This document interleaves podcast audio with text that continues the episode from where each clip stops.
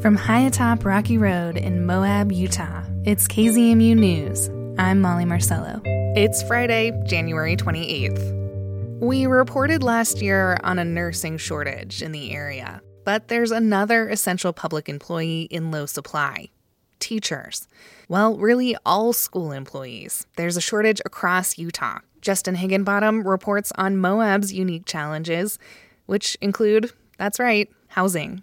The new Margaret L. Hopkin Middle School is impressive. A massive multi court gym, spacious classrooms, and space dedicated for science programs. But Principal Joseph Olson isn't concerned about the facilities, he's worried about filling them. I would say that we absolutely do have a shortage of staff, including teachers, and for a wide variety of reasons. I know that many of the local businesses in the area also seem to be struggling to find employees. And it's really hard for us to be able to compete salary wise in order to really be able to pay teachers as much as we would like to, to be able to attract different individuals, to be able to live in an area that is more expensive. I'm speaking to Olson at his school as the last students file out for the day. This is his first year here, and the district was lucky to get him. It wasn't an easy move. I am a person in a wheelchair part time, so finding housing not only that was cost effective, but also accessible without the stairs and the different aspects that I need in a home was especially challenging. I will say that the district was extremely welcoming and that they worked really hard to find the different pieces of the puzzle that would make it possible for my family to be able to move down. Olson says his middle school has somehow managed to be almost fully staffed the entire year. The elementary school and high school, which are larger, have had more issues. Grand County School District lists 21 open positions. One post reads All schools are hiring substitutes teachers, cooks, custodians. Although Olson's middle school is staffed now, that could change quickly if only a couple teachers leave. We had a teacher transfer from the middle school over to the high school mid year, and finding that replacement was very difficult. Once again, we got really, really lucky as the middle school where we did get a very quality and qualified candidate that came in to fill the spot. But I know that if I were to lose any of my teachers or even my paraprofessionals, it's very difficult to find a quality replacement in the area. Another huge issue, like the job posting suggests, substitutes. Olson says there's a shortage of those, which during the pandemic are especially needed. So, for example, this coming Friday, I have five teachers out of my staff of 12 that are going to be gone. And I think for the district right now currently hired, we have approximately four substitutes. We also approximately have 10 to 13 teachers out at the elementary school this week. There's not enough substitutes to go around. The school will pull librarians or support staff to teach, or students will be spread out to other classrooms. He says that can impact learning. Shawn Teigen is the research director at the Utah Foundation and has studied education in the state. He says teacher shortages aren't just a Moab problem. We have had a shortage uh, for a long time. And basically, what that does to us in terms of education is keeps us from maybe hiring the best of the best and instead settling for like your body come on in like let's like teach a class for us he says as a state our teacher pay is pretty low when you look at teacher pay uh, generally across the united states at the national level Utah is pretty far down, uh, and even in the mountain states. So if you look at us compared to the, the surrounding states and Montana, we're also at the bottom of the pack. But he notes that when you control for experience, then we're closer to the middle compared to mountain states. Utah is fast growing with a high birth rate, so we have higher demand for teachers and hire new teachers more often. And pay in our county isn't so bad, relatively.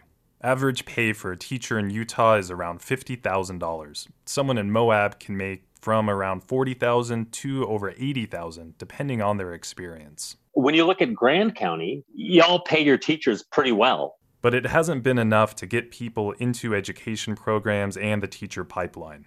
Hank Postma is a vocational education teacher at Grand County High School, and he gets why more aren't joining his profession. It's a hard job. You know, I often describe it as the battle of a thousand cuts. You have to make so many decisions each day, and figure out so many things. It can be downright exhausting. For many, the pay just isn't enough, he says, especially if you want to live in Moab.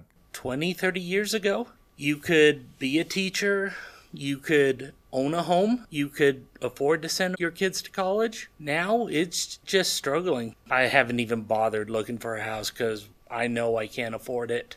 Uh, one story I know of is we had one teacher who moved here from out of the area, and I talked to her during our first open day meetings like, Did you find a place to live? Well, I have a hotel room in Green River. The hotel prices were crazy. She couldn't find a place. So she was renting a hotel room in Green River and driving down Highway 191 every day. That was about five years ago. Postma says that teacher eventually left the school, which is another issue high turnover. He says teachers always coming and going stresses out educators and hurts students' learning. It takes a while to learn how to be a teacher, how to work with kids, how to lesson plan when you first start out, you're not that good. We hope you get better, but you're just not that good. Some years we've had a third of the staff leave this school. And when you have that many inexperienced green teachers trying to figure out how to be a teacher, the child education suffers. Postma thinks there's an obvious solution more pay. But the school district can only do so much without more funding from the state and that wouldn't solve the housing shortage in the area. Other communities in the state have started adopting programs that help with that issue. After all, the housing market is pretty wild outside of Moab, too. For example, Ogden is subsidizing housing for teachers and other public employees, and South Jordan partnered in a workforce housing development for city workers. Postma has a message for parents, especially during a pandemic where no matter what policy teachers follow, someone's not going to be happy. Your child's teacher is doing their best. They've been put in a horrible situation and they're just doing what they can to try to make sure your child has a good environment where they can learn. And what we now all need to do is just give each other grace. And here's Olson at the middle school again with his own message. We have a lot of really just quality teachers that come to work and face challenges that I don't think are always recognized by the general community. So, whatever we can do to have a community that works together, supporting students, teachers, parents, families, because in order for a school to work well, it needs to involve the community and not just be separated and here's the school, here's the community. We have to really come together and just really support each other. Utah is increasing education spending this year by at least $248 million. That's thanks in part to a bill that ties funding to enrollment and inflation. Both have been increasing. So we have more money. Now we just need more teachers. Justin Higginbottom KZMU News.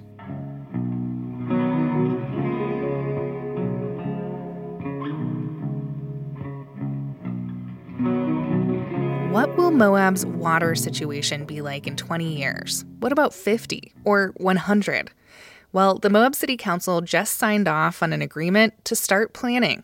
They want to ensure water for the valley over the next century. Moab City has entered into a memorandum of understanding with two other public water providers. That's Grand Water and Sewer Service Agency and the San Juan Spanish Valley Special Service District. They're forming a coalition and they want a resource management plan. Moab City engineer Chuck Williams in a city council meeting this week. This will be the first comprehensive evaluation of surface and groundwater resources in the valley. There's been science done, but there's been no planning it's not a research project. We don't think that we need to bring in a lot more science for this. There's enough information out there. There is a lot of science on local water resources. Several studies have been completed over the last five years. And right now, the state's Division of Water Rights says the valley has not exceeded safe yield. That's where an aquifer is being consumed more than it's being recharged. But city staff acknowledge the community is experiencing sustained population growth and increasing tourism. That's leading to increasing water demand. They say the valley could be approaching the limits of existing water resources. So they need to plan. They want to identify shared water policies and projects. It's a small valley, our aquifers are shared. We think it's an opportunity to get beyond these political differences and really look at the resource as a shared resource. The impetus behind this effort has been the real acknowledgement, I think, amongst everyone in the community that the water situation is a serious one here in the Moab Valley. Acting City Manager Carly Castle. She says the situation requires closer coordination with other public water systems sharing the resources we all depend on. And what we want to do is to take steps to integrate our land use and our water resource management. A water utility resource management plan is estimated to cost over $200,000. Moab City will be splitting that cost with the other water providers based on average water use in the valley. A scope of work will likely include data collection on population and tourism, a review of water rights, identification of conservation goals, and public engagement. However, the scope of work for the plan has not yet been finalized. This week, the City Council simply agreed to share costs with the other water providers. Read the MOU and find other documents related to a future water utility resource management plan in the show notes of today's news on our website and podcast. And now, the weekly news reel, where we check in with reporters on their latest stories of the Moab area. Community members are raising objection to a proposal for primitive tent camping on private lands in San Juan County. The area in question is situated in Upper Mill Creek, the Times Independent's Sophia Fisher explains. So, this is Upper Mill Creek. It is quite far. It is up the right fork, but it's not really what we would call right hand. It's actually, you can access it. It's in San Juan County, and you access it by driving past Ken's Lake, going over what I believe is called Flat Pass, and then driving a few miles upstream from there, actually. So, if anyone knows where Intrajo Canyon is or the beginning of Steel Bender, it's a few miles upstream of that. Okay, great. Thank you for putting us in that physical space um, before we talk about it. So, what is this proposal? There's going to be camping up there, and this is not a Grand County project. Can you go into that? Yeah, absolutely. So this actually um, came to light during a San Juan County Planning Commission meeting just about two, three weeks ago at this point. Um, and the proposal is for camping on a private parcel of land. Okay. Almost all the land back there is BLM, but there are some private parcels. Um, and this is a 240 acre plot of land and the landowner wants to have people camp there. I think there's been some confusion. People got um, very concerned when they thought there was going to be a 100 person campground, is mm. what seemed to be conveyed okay. in the proposal, which is really concerning for a lot of people. It's a mm. riparian corridor. There's some dense um, undergrowth there. Definitely mm-hmm. the potential for fires or flooding if there were a fire, perhaps upstream. And people are very worried about that, as well as water contamination, because Mill Creek runs right into town and is a really popular recreation area. It's used for irrigation purposes, all of that. Um, but I actually spoke with the landowner, and he wanted to clarify that he's not trying to create a campground. There are some pre flattened spaces on his private land that were flattened by a previous landowner for a house that was just never put in. Mm-hmm. And he wants to have groups of students from this private college based in Wyoming camp there, essentially do primitive tent camping the way he said anyone would do it while camping on public lands. So this is um, still in the proposal stages. Tell us about that. Like, is it before the Planning Commission in San Juan County, the county commission? Where is it in the process right now? Yeah, it's the planning commission. Um, the proposals for a conditional use permit, which is basically if you want to do something on the land that's like not typically done on that type of zoning. Mm-hmm. It's agriculturally zoned. So during the meeting a few weeks ago, they decided to table the proposal because mm-hmm. they did want some more information from the landowner. They wanted more specificity around how many students from this college would be coming, when they would be coming. They wanted him to talk with the person in San Juan County who's in charge of fires and roads since mm-hmm. the road to get to this parcel crosses Mill Creek a few times and it's very rutted. It actually is getting gouged out by the creek in some places. Mm-hmm. So mm. there's concern around emergency access there. Mm-hmm. So he's going to come back with that information and then they could rehear his proposal as early as this upcoming month, February. Now, you touched on this a little bit, but there has been some local reaction to this Hmm. proposal. What did you focus on there in this piece? Yeah, absolutely. Well, um, it, the Planning Commission, first of all, mentioned that they'd received, they said, dozens and dozens of emails and phone calls about this. Um, again, that was based on a very short proposal that this landowner had written, so there may have been some um, misunderstanding of what was going on there. Uh, but in addition, John Weisheit, who's the director of the local nonprofit Living Rivers, which focuses on uh, watershed conservancy, in mm-hmm. my understanding, he wrote a letter asking, not necessarily entirely in opposition, but asking the Planning Commission to gain a lot more information mm-hmm. before making a determination about whether there was concern over water contamination. As Mill Creek also runs into um, the Glen Canyon aquifer, mm-hmm. which Moab and a few other communities rely on. Right. He called it a sole source aquifer, so there's definitely concern over contamination of the aquifer. People have been posting about it and writing letters to the editor, and Sure. yeah, I, I know the Green County Commission also wrote a letter. Can you talk about that a little bit? Yeah, absolutely. Uh, that was during their last meeting. Yeah, they did approve a letter to the San Juan Planning Commission. Um, also, I think asking to delay the consideration until more information had been gathered, if I remember correctly. So local government has been getting involved. Um, and in all of these letters, they do refer to a 100 person campground. So again, if you know, in truth, this landowner really doesn't want to build additional facilities, and in truth, if he does want it to be limited to, you know, three groups of fifteen at a time, seemed to be his idea to me. If that's all true, then it um, there may have been some misunderstanding of what was in that initial proposal. Okay, so there are more details in this week's edition of the Times Independent. Any more, anything else to mention about this piece? You know, I, I think it's just it really is reflective of the concern over recreation around here. The, the landowner commented to me a few times he was really, really surprised that there had been this community blowback, and he mm-hmm. said that this proposal would actually help ease um, the overcrowding of existing campgrounds. He said, you know, normally these students who've been coming to Moab for a long time would go to mm-hmm. Big Bend or, or try to camp along down Potash, and mm-hmm. he said that would actually ease congestion in those areas. But at the same time, residents are so concerned because there's so much recreation and, and so much camping around here already, and you know, so many so many impacts on public lands. You know, Willow Springs was brought up a few times as like an example of what he doesn't want this place to be. So I, I think it really does, mm-hmm. you know, just demonstrate that it, it hits a nerve in a way for the community in a way that he didn't expect it. Yeah. Yeah. Moving on, let's talk about um, this is really fun to see on the front page of the paper. Um, Meatloaf. You know, Meatloaf, of course, he passed away recently.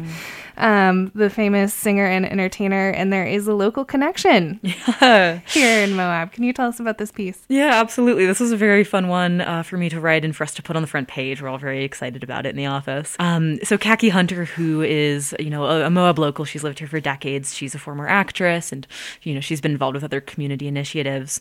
Um, she actually co-starred with Meatloaf in the film Roadie, which came out in I believe 1980. So they were friends and colleagues. So I, I got to speak with her and ask her a couple questions about him this week, which is pretty exciting. That's very neat. So tell us, you know, anything you want to highlight from that conversation. what did she say about this character? Yeah, it's really interesting. I mean, he has such a big, you know, personality and stage presence and um, she said he was really kind and was a really good co-actor. She said they got along really well and got close on set. Apparently, he was very supportive, you know, of her, and also said that she helped improve his acting. So overall, very positive response. He seemed like a, you know, really kind and interesting colleague to have. Very cool. And there's a neat picture of local Kaki Hunter on the set of Roadie in the paper too. Mm-hmm. Very fun, Sophia. And finally, you know, we talked with Doug last week about the Moab City Police Department and one of the recent articles that the Times Independent wrote about the PD. And there is yet more news um, coming out of the department. Can you fill us in on that? Yeah, absolutely. So, uh, the chief of police for the Moab Police Department, Brett Edge, has been on paid leave under the Family and Medical Leave Act for about four months. He came back this week, and the city kind of immediately announced that he would be coming back in a transitional role. So, they would be seeking new leadership for the police department. Um, um, as everybody in, in town very well knows, you know, the Brett Edge could be called an embattled police chief at this point. There are a lot of investigations undergoing you know, there was one into the Gabby Petito and Brian Laundrie case. There's the Jane May case. Hmm. There, there's been recent controversy over the fact that he, you know, has been making additional income in, in his photography work while hmm. on paid leave. Um, so, you know, this is just one ongoing step in a long saga, I think, of mm-hmm. some police controversy. And we actually ran a help wanted ad for a new police chief as a public notice in the paper this week. So that, okay. yeah, that position's already up and out there. Well, that was my next question. You know, the city sent out a very brief press release about um, mm-hmm. Brett Edge returning as Moab's police chief in, like you said, a transitional role. Um, but they didn't have a clear timeline on, you know, the hiring process. So you're saying the city put out a help wanted notice this week mm-hmm. to, to fill the position of police chief. It's already out there. So, do we know anything um, else about the timeline or what the city's plans are at this point? It seems like there was just a very short statement released, um, and right now there hasn't been more information released on it, to my knowledge. Sophia Fisher, staff writer at the Times Independent.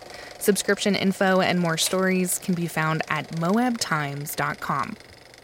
The Moab Arts and Rec Center's winter class series is back. As Moab Sun News reporter Allison Harford explains, it's a chance to perfect skills and learn new ones. So, the MARC is rolling out their winter class series. Um, all of these classes are run by local artists. It started this week, and the classes will go until early March. So it's pretty exciting. There are a lot of new things to learn, or, you know, you can take a class and perfect your skills. Mm. And there's really something for everyone. The class topics include landscape painting, paper making, um, vat dyeing, resin art, Wow. woodcut printmaking, embroidery, bookbinding, like so many things. These are local artists for the most part who are teaching these skills. Yes, yeah? so it's a lot of Moab locals who are teaching these things. And the classes are pretty affordable. And the MARC is offering scholarships that can cover 20, 50, or 80% of the class cost based on financial need.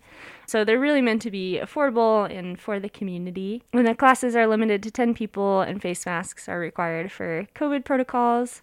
Um, but yeah, it seems like they'll be really fun and they're super interesting. So there's a variety of classes that are going on at the MARC's uh, winter series. Um, you said resin too? Yeah, resin art and resin jewelry. Um, there's also basket weaving and tea blending. I talked to Riley Lubick, who is a local artist, and she's teaching the landscape painting classes. Okay. Um, her art style is big brushstrokes of landscape painting. And she said that what she really likes about landscape painting is that you can paint something from a picture or from real life, but it doesn't have to look exactly like the real thing. Mm. Um, and so there's a lot of room there for experimenting and for finding your own style. And she'll be going over like the basics of painting and landscape tips. So it's really meant to be like a basic class where people can practice while also being able to talk to Riley and ask her questions. Oh, neat. Okay. Um, this is such a cool offering for our community. Yeah. During like a slow time in Moab mm. when you want to pick up a new skill or, like you said, like perfect a hobby. Yeah. And you said it started this week. The full schedule of classes and all registration information can be found on the MARC's website. And there are more events that the Moab Sun News profiled this week. Yeah. Um, I think one of the best parts about winter in Moab is these community events. And Sci Fi Movie Nights is returning. This is kind of a fairly new annual event that was started in 2020 um, by Richard Codd and Nora Shepard. Um, and so the the couple is really passionate about science fiction movies, particularly classics, and they thought it would be fun to have a free town movie night devoted to the genre. Um, so this year's theme is nuclear war. Wow. So each film is from the 1950s. Obviously, that was a huge theme in the 1950s oh, in general. Mm-hmm. These movies will be on February 4th, February 11th, and February 18th. Um, and the doors will open at 6 p.m. and the movies will start at 6:30. So free science fiction yes. from like the 50s. What did Richard have to say or Nora have to say about their interest in this genre? I think it's just kind of a passion of theirs. I mean, they both grew up um, in the 50s watching these movies, and so it's just kind of their favorite Yeah. genre to watch. hmm And they're really campy. Very campy. The first movie is called Them. It was made in 1954, and this was one of the first science fiction movies to feature like giant evil bugs. um, it follows three investigators who are looking into a series of mysterious deaths, and they find that the incidents are all due to giant ants that have been mutated by atomic radiation, and they're going around killing people. Wow. Um, this movie is also supposed to be a little bit of horror, but I'd imagine that it won't be that scary. So it's kind of like that uh, scary but funny sort of Yes. um, line that Yeah. sometimes And over. this movie is actually um, pretty well received on Rotten Tomatoes. It scores a ninety-three percent. And yeah, remind us um, where people can find out more about the free sci-fi movie nights. yeah. So they're gonna be showed at the MARC. So um, the free tickets are available at the MARC's website. And finally, Allie, we're going to get a little bit meta because we're going to talk about an event that KZMU is having. So thank you for coming on to help us talk about Yeah. this. And it's featured in the Moab Sun News this week, the Radio Play Festival. Yeah. So this year, KZMU's annual radio play will take on the form of a festival. Um, instead of producing one play with experienced actors and musicians um, and like a pre written script, um, KZMU will air multiple pre recorded mini plays created by the public. So anyone with any experience level can sign up to write, record, and produce a play. We are so excited about this. This is um, very new for us. As listeners know, we've had six years of radio plays. Our last one was Choreomania, written by Jenna Wetzel and directed by Jenna Wetzel. Um, we had Wormhole, we had Uranium. We have all these amazing radio plays, and we wanted to try something different this year for our 30th anniversary. The main person in charge of this festival, though, is Sarah Mead, our station manager, who I'm sure you spoke to. So I, mm-hmm. I want to get her thoughts on it too. Definitely. So, Sarah said this year they're really leaning into the idea of audio theater and kind of the magic of the imagination because in past years the plays have had visual elements and mm-hmm. live acting. Um, but this year we'll have none of that. So mm-hmm. it's going to rely very heavily on dialogue and very heavily on sound effects. So each play has to include handmade sound effects, Foley effects, and it has to include at least one voice. And then I think the challenge, and Sarah mentioned this also, is that um, plays have to adhere to Federal Communications Commission radio rules, which means that you can't have any copyrighted sounds or music. So people will have to create everything themselves. And then also, the plays are capped at five to seven minutes, which I think of everything in word length. So that's about 1,200 words, which is like a page and a half or so of single space typing. So if you try to think of a play script, you know, if you space out a script, that would probably be like three pages. So I think the plays will be um, really interesting and really creative working within all of these parameters. Yeah. We hope that it's accessible to anyone who wants to join too. And there will be more information, there'll be workshops. Yeah, so participants will have access to a few workshops that will start rolling out in February. Um, and so the workshops will cover like the basics of radio plays and radio theater, um, and also we'll go into tips on audio editing. Sarah mentioned that she would really love to see people experiment with the form. Um, she mentioned, you know, participants can sign up as an individual. You can also sign up as a team, and there's no maximum team size. So as an individual, you could try to take the monologue to the next level, or if you're just trying to experiment with the form, maybe there's something that you've written that you'd like to add sound effects to. Um, so there are a lot of different things to do outside of just writing like a classical play. Totally. Allison Harford, staff reporter at the Moab Sun News. Subscription info and more stories can be found at moabsunnews.com. That's it for the weekly newsreel, where we check in with reporters on their latest stories of the Moab area. Find the pieces mentioned today in the show notes at our website, kzmu.org, or wherever you listen to the KZMU News podcast. As always, thanks for tuning in and supporting KZMU, community powered radio.